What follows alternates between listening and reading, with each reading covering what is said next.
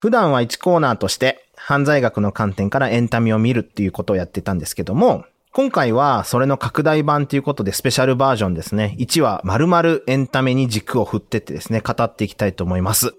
お相手はですね、南口さんと山口さんに来ていただいているんですけど、今日はもう僕の独断と偏見で、スティーブン・キングの名作、ショーシャンクの空にでいきたいと思います。よろしくお願いします。まるちゃん教授の罪な話、市民のための犯罪学。刑事政策、犯罪学を専門とする立正大学教授で一般社団法人刑事司法未来の丸山康弘です。同じく刑事司法未来の南口文です。同じく刑事司法未来の山口由紀です。このトーク番組は一般社団法人刑事司法未来が送るこれまでとは異なった視点から罪と罰を考えるものです。ニュースでは聞けない犯罪学、刑事政策の話について分かりやすく解説をしていきます。お堅いテーマですが、なるべく親しみやすい形でお伝えできればと思います。よろしくお願いします。よろしくお願いします。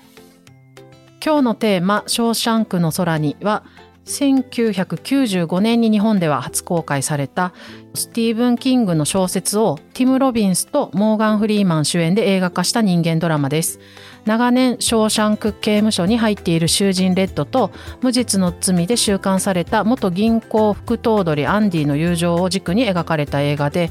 アカデミー賞なんかではノミネートはされたんですが無冠に終わっているんですがの映画ファンはすごくもうずっとずっと名作として語り継がれている映画です。でここで先にお断りをしたいおきたいのですけれども私たち今日はこの「ショーシャンクの空」について語りますのでもしまだご覧になってない方がいらっしゃったらばぜひ見てから聞いていただいた方がいいのかなと思います。あのネタバレがですね私たちあのネタバレ気にせず喋らせていただきますのでよろしくお願いします。はい。というわけでショーシャンクの空にの話に入っていきたいんですけど、はい、まあ今どんな映画かっていうのは、どんな映画か内容にはまだ触れてないですよね。基本的には、まあ、あらすじとかって言っていくより、もうマニアックにどのシーンが気になって、で、それ刑事政策とか犯罪学上どう考えるのかっていうような話していきたいなと思うんですけど、多分、想像で言いますけど、僕多分20回ぐらい見てるはずなんですよね。で、想像って、まあ自分のこと想像してるんじゃなくて、で、南口さんも多分むっちゃ見てるか、1回が重たすぎて、いやいや結構見てますね。見てる。見てます見てます。20回も見てないけど結構見てますね。で勝手な偏見で言って山口さんはほぼ見てないか？見てきたん？見てきました。見てきた。お、はい、素晴らしい。そうよね。今日のために、はい。なるほど。っていうのでまああのまず触りとしてはじゃあまだ見始めまだ見始めた後何回見せんねんっていう話ですけど あのそんなにまあ鮮明にいろんなシーンが頭に残っていると思うのでそれぞれちょっといろんな話聞きたいんですけど、まず山口さんから、あのこのシーンすごい気になったなとか、あります？すごい印象深いシーンがあって、うん、あの、ブルックスっていうおじいさんの受刑者がい,、て、で、その方、仮出所するんですけど、うん、社会に馴染めなくて、最後首吊り自殺しちゃうっていうシーンがあって、うん、で、あの、木の、あの、上の、なんていうんですかね、ねところに、ブルックス、ここにありきって、こう、ナイフで掘って。わってね。うん。バーンって、こうちょっと映像伝わらないと思うんですけど、ど こうバーンって首つっちゃうシーンが、すごく印象的で、うん、もう、それが。もうネタバレ感で言っても 早速、いきなり、ストレートでね。ネタバレ喋ってるけど、うん、あのシーンも来るよね。もう、私思い出すたびにあのシーンが出てきて泣ける。あの、そこに至るところで、あの、関連の話でいくと、その、自殺されるシーンが衝撃なんですけど、その前後にやっぱり、そこに至る心理状況とかがちょっと描かれてたりとかして、で例えばものすごく温厚なおじいさんで、で、図書室の係をしていて、で、めったにね、この争い事なんか起こさない人なんですけど、急になんか直前にね、あの、若い人のね、なんか受刑者の首に刃物を当てて、で、ちょっと血がちょっとだけ出てて、で、こんな、あの、温厚なブックスなんでこんなことになってんねみたいなこう周りが来て、で、お前何言ったんだっていうシーンですよね。そうです。これずっと僕話し続けることになるんですけど、いいですか？いえ、あのー、でしょ丸山さんがずっと話すことになってしまいますよね。やっぱり一つの、あの、ショーシャンクの空にがすごく、いつ見ても何回見てもいいなって思うのですけど、あの、今ね、山口さんがおっしゃったシーンの、手前でも結構描かれてるし、その後でもモーガン・フリーマンの語りの形で、彼に起きてたことと、の説明みたいなのが入るんですよね。うん、まあ、刑務所病なんだっていう説明になるんだけども、うん、あの日本語翻訳だと、うん、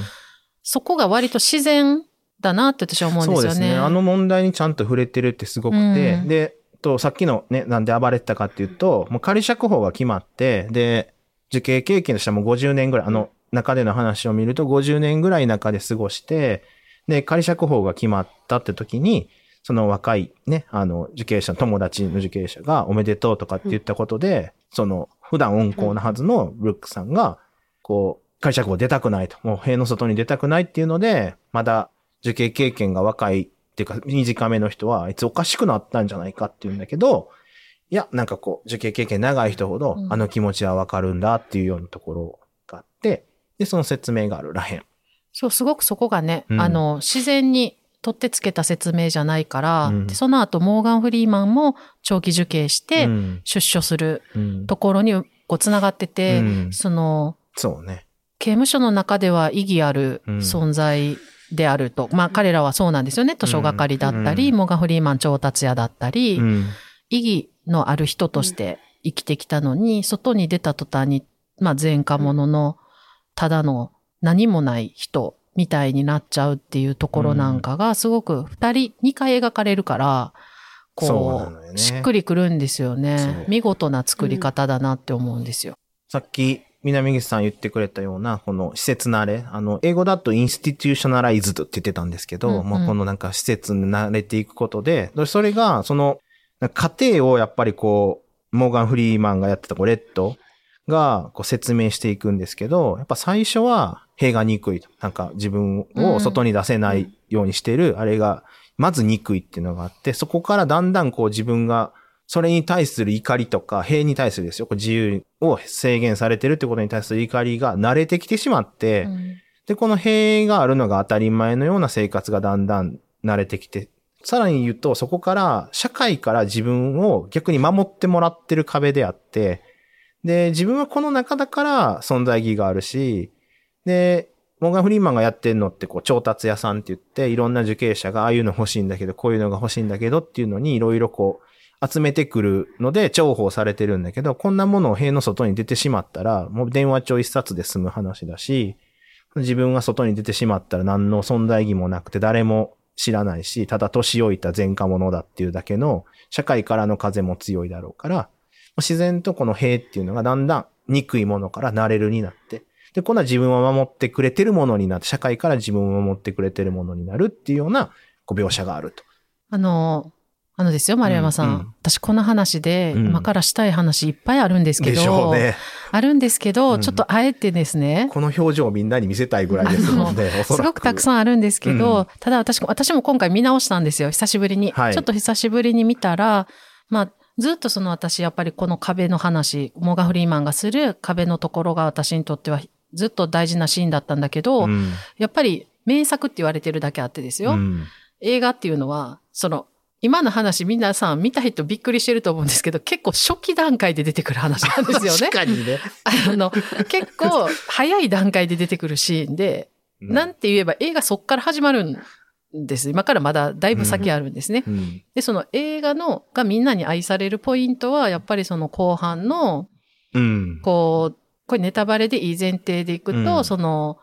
無実の罪で入ってた人が外に出るとか、長く入ってて、もう俺も無理かなって思う、こう、モーガン・フリーマンが、こう、人生を生きていくかもみたいなところの、あそこの部分に当然この映画がね、みんなに愛される理由はあると思うんですけど、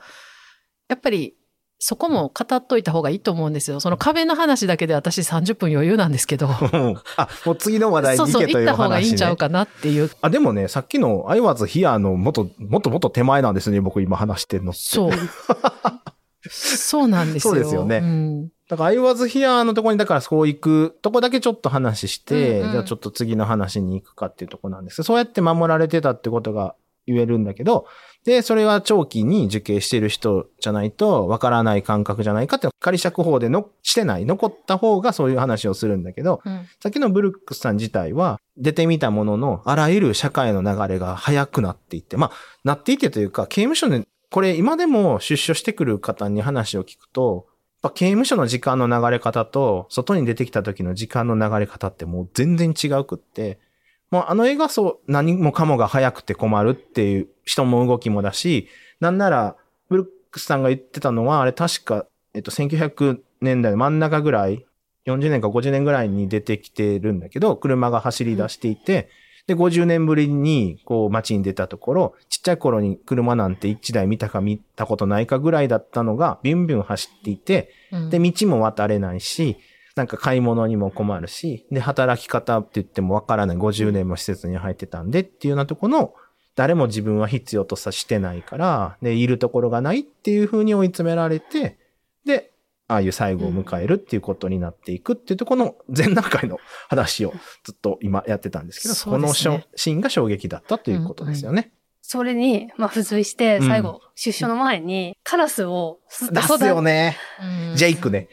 カラスのジェイク。ずっとこう、育ててた、カラスを自分が釈放される前に、そうね。窓からなんかもうこれ以上面倒見てあげられないよみたいな感じで、あの放つシーンとかもこう相まって。なるほど。そうね。涙を誘う。そこのシーンも悩ましいのがね、悩ましいっていうか考えさせる今言われて、あの、You are free って言って窓から話すんだよね。うん。あ、そうですね。でも本人は、ブルックスは自分外に出るのに、フリーと思ってないっていうとこだよね。はい。はい、なんか、両方出るのにね、育ててきた鳥も、自分も外に出るんだから、どっちもフリーなんだけど、ジェイクにだけ、カラスのジェイクにだけ言うはフリーって言ってことは、そうね、ちょっと考えちゃうよね。すごい切なかったです。で、その後のあのシーンだったので、うん、ティッシュの箱が半分なくなるくらい、うん泣く。泣く。あれまだ30分ぐらいよね、多分始ま結構、結構そうなんですよ。わ、もうこんな時間で、こんなシーン来るっていう 感じで。そっか。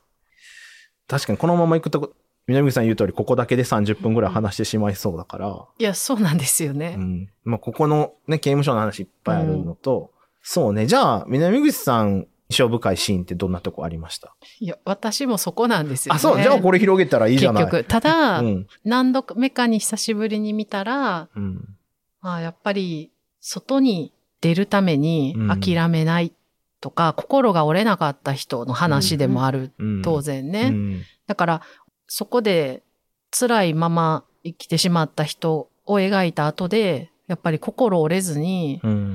戦い、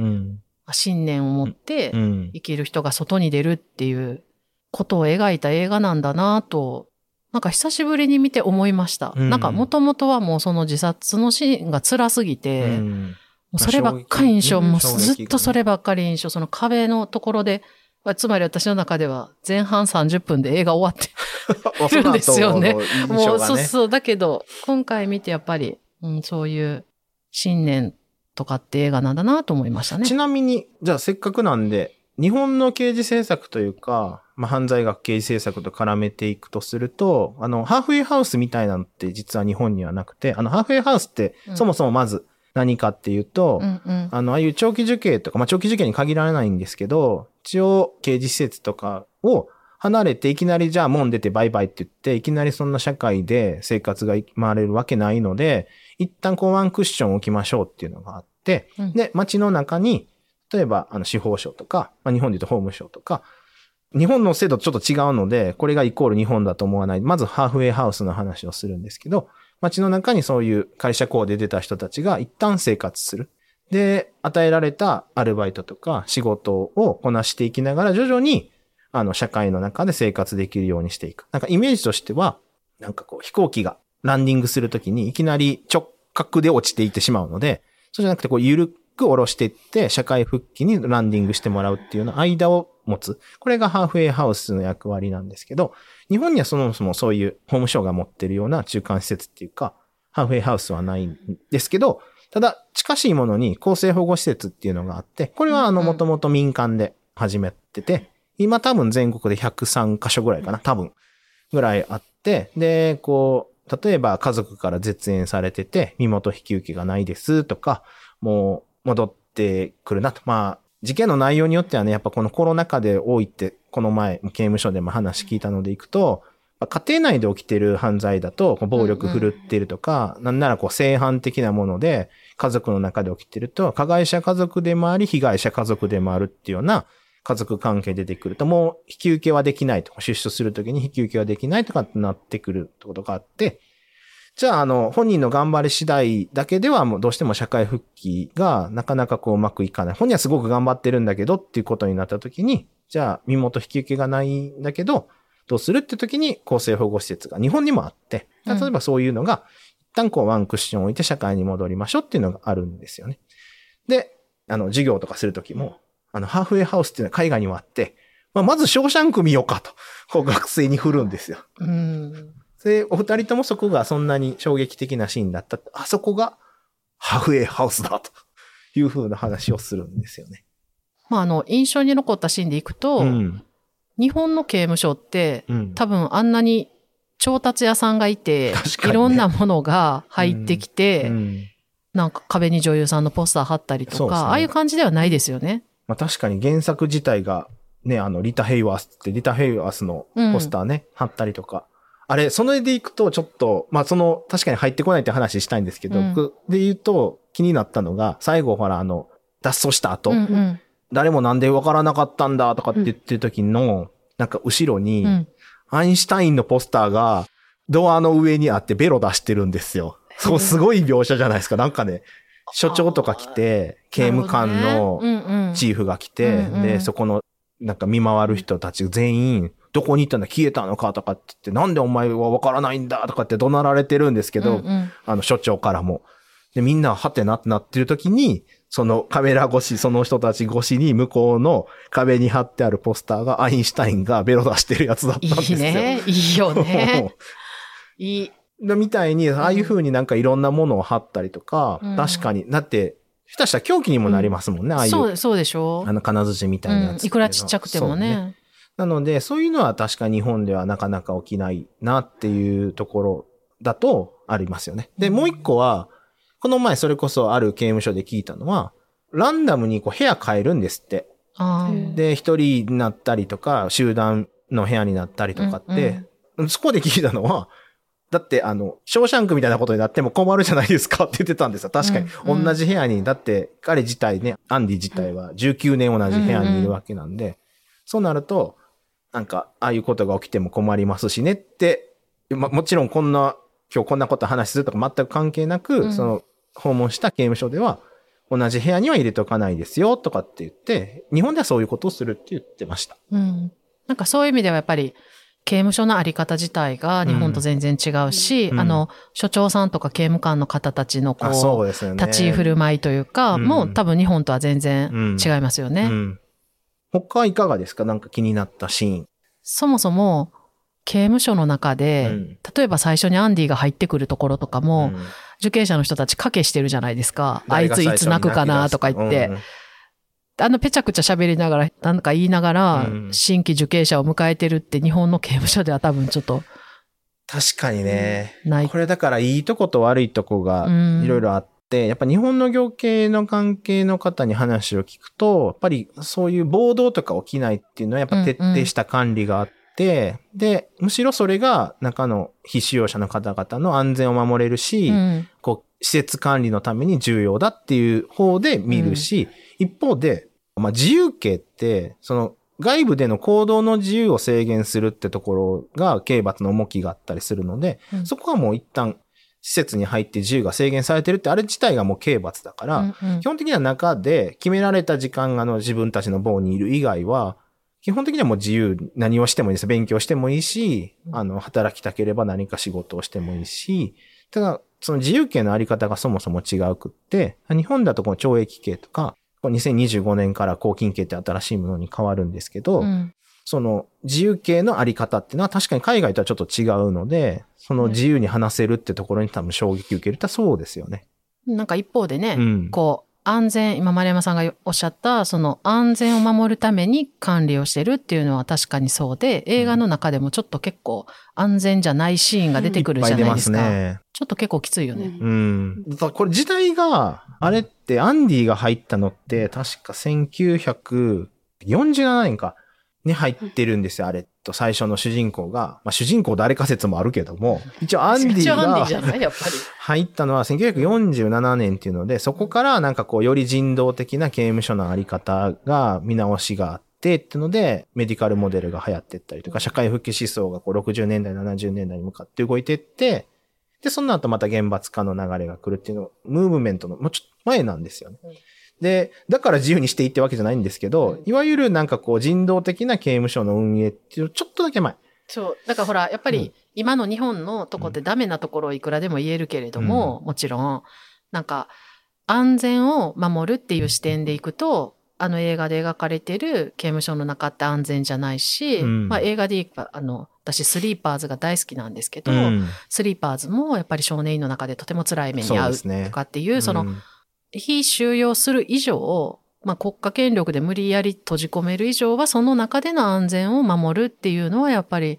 必要。まあ、時代背景がね、ね違うと思うんですけど、うん、あの映画はそこは、ちょっと結構きつい、あの、受刑者同士の暴力シーンがちょっと出てきますよね。ね確かに、それが、自由度が増すとそういうことが起きてしまうっていうのもあるのかもしれないですね。うんうん、で、一方でだから日本は、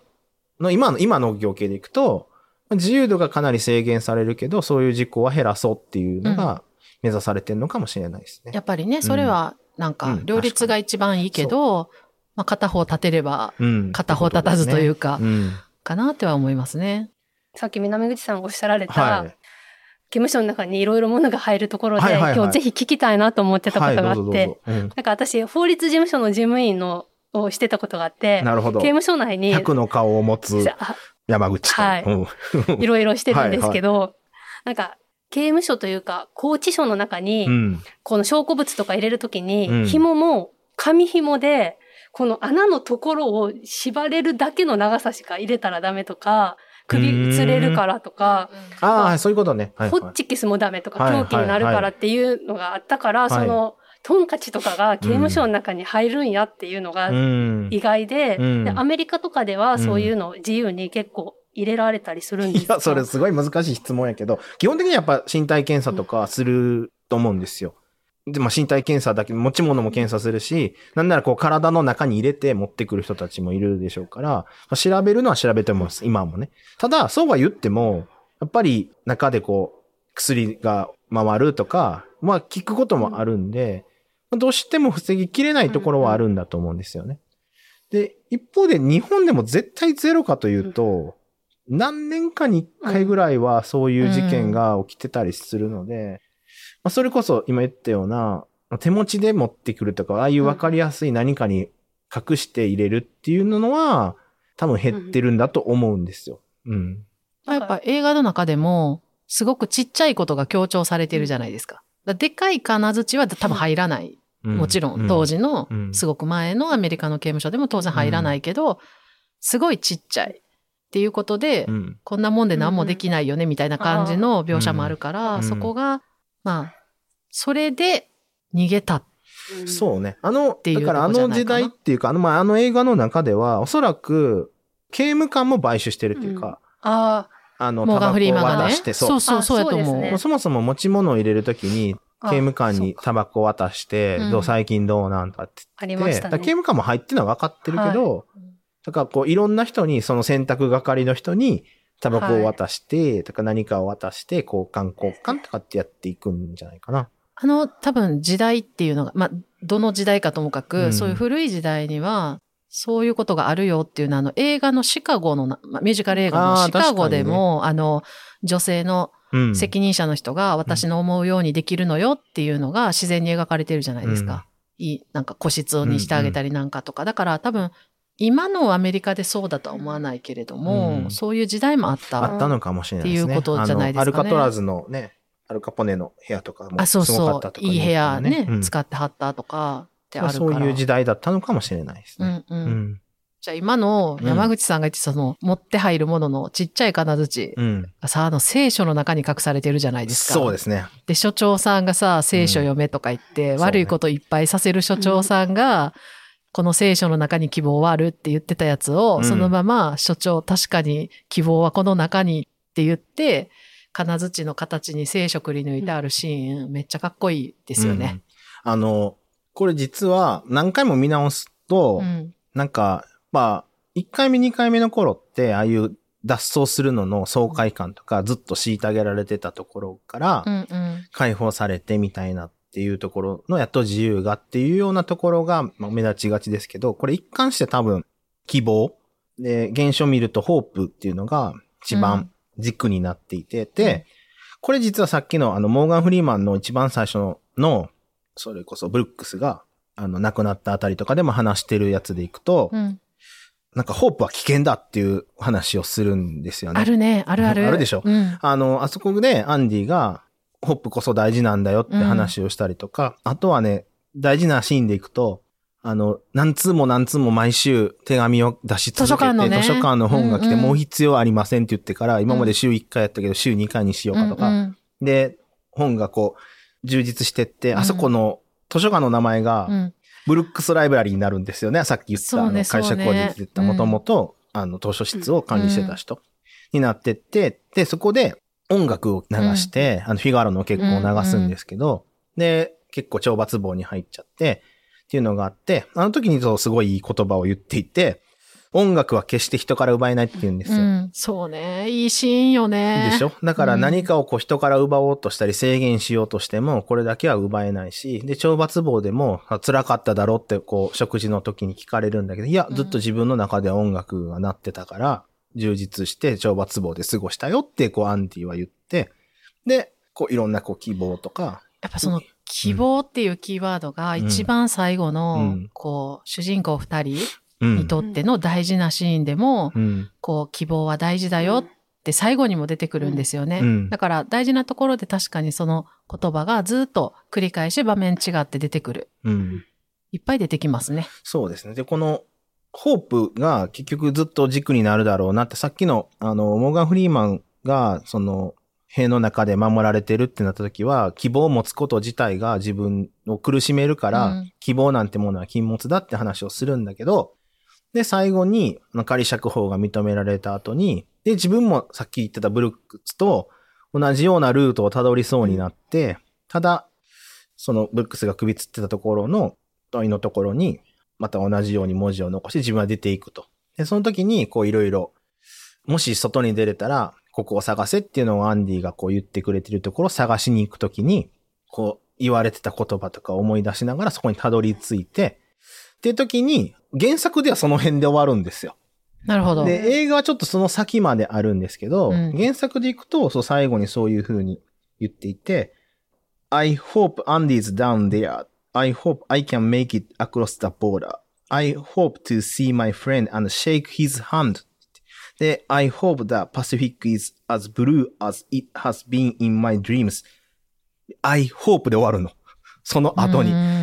にでここでいろんな、こうあったらいいな、こうだったらいいな、こうだったらいいな、と想像と、例えば、あの、親友ともう一回分かち合い、シェイクハンしたいし、で、自分が想像す、見たこともないけど、太平洋ってこんなぐらいの青さだったらいいなとかって希望があって、最後に I hope って言って、この原作は終わるんで、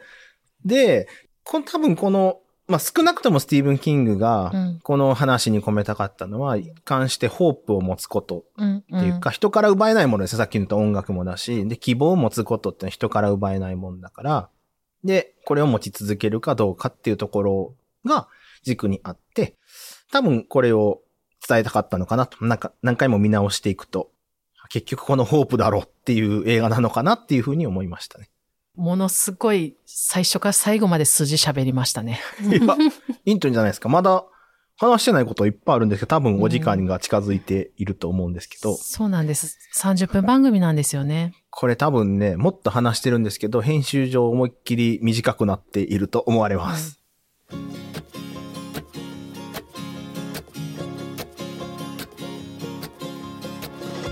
ではここでリスナーの方からのお便りを紹介したいと思います。はい、あの、たくさんコメントとかですね、あとツイッターでのコメントもいただいていて、で、それ全部拝見させていただいてるんですけど、これを機会にですね、あの、ちゃんとみんな読んでるっていうことも踏まえてですね、もっとさらにコメント皆さんからもらえたら嬉しいなと思っているので、ちょっと紹介していきたいと思います。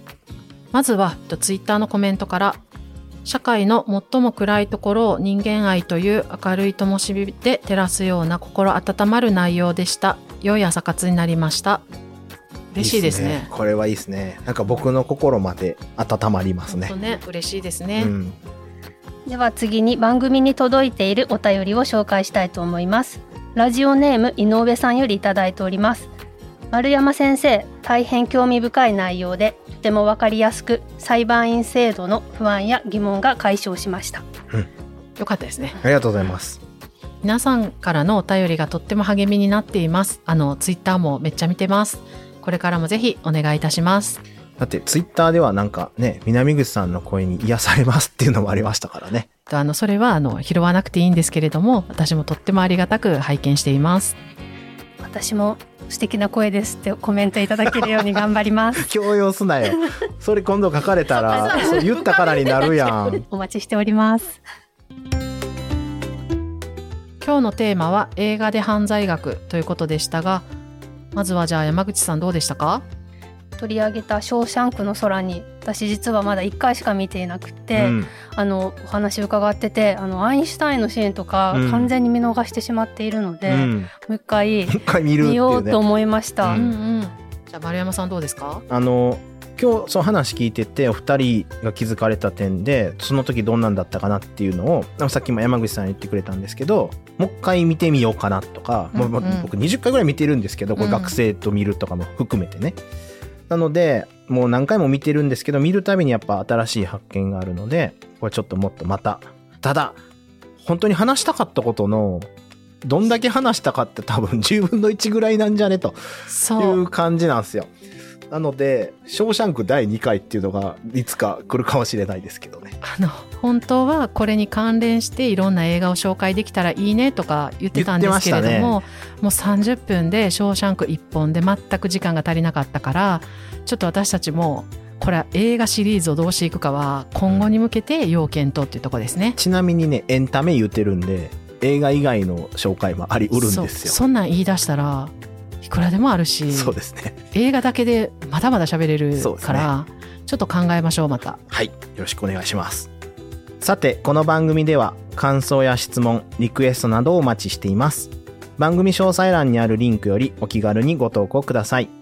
ツイッターではカタカナでハッシュタグ罪な話をつけてツイートしてください。また、私が所属する一般社団法人刑事司法未来でも犯罪学や刑事政策について発信しています。刑事司法未来で検索してみてください。ではまたお会いしましょう。お相手は丸山康弘と山口由紀と南口文でした。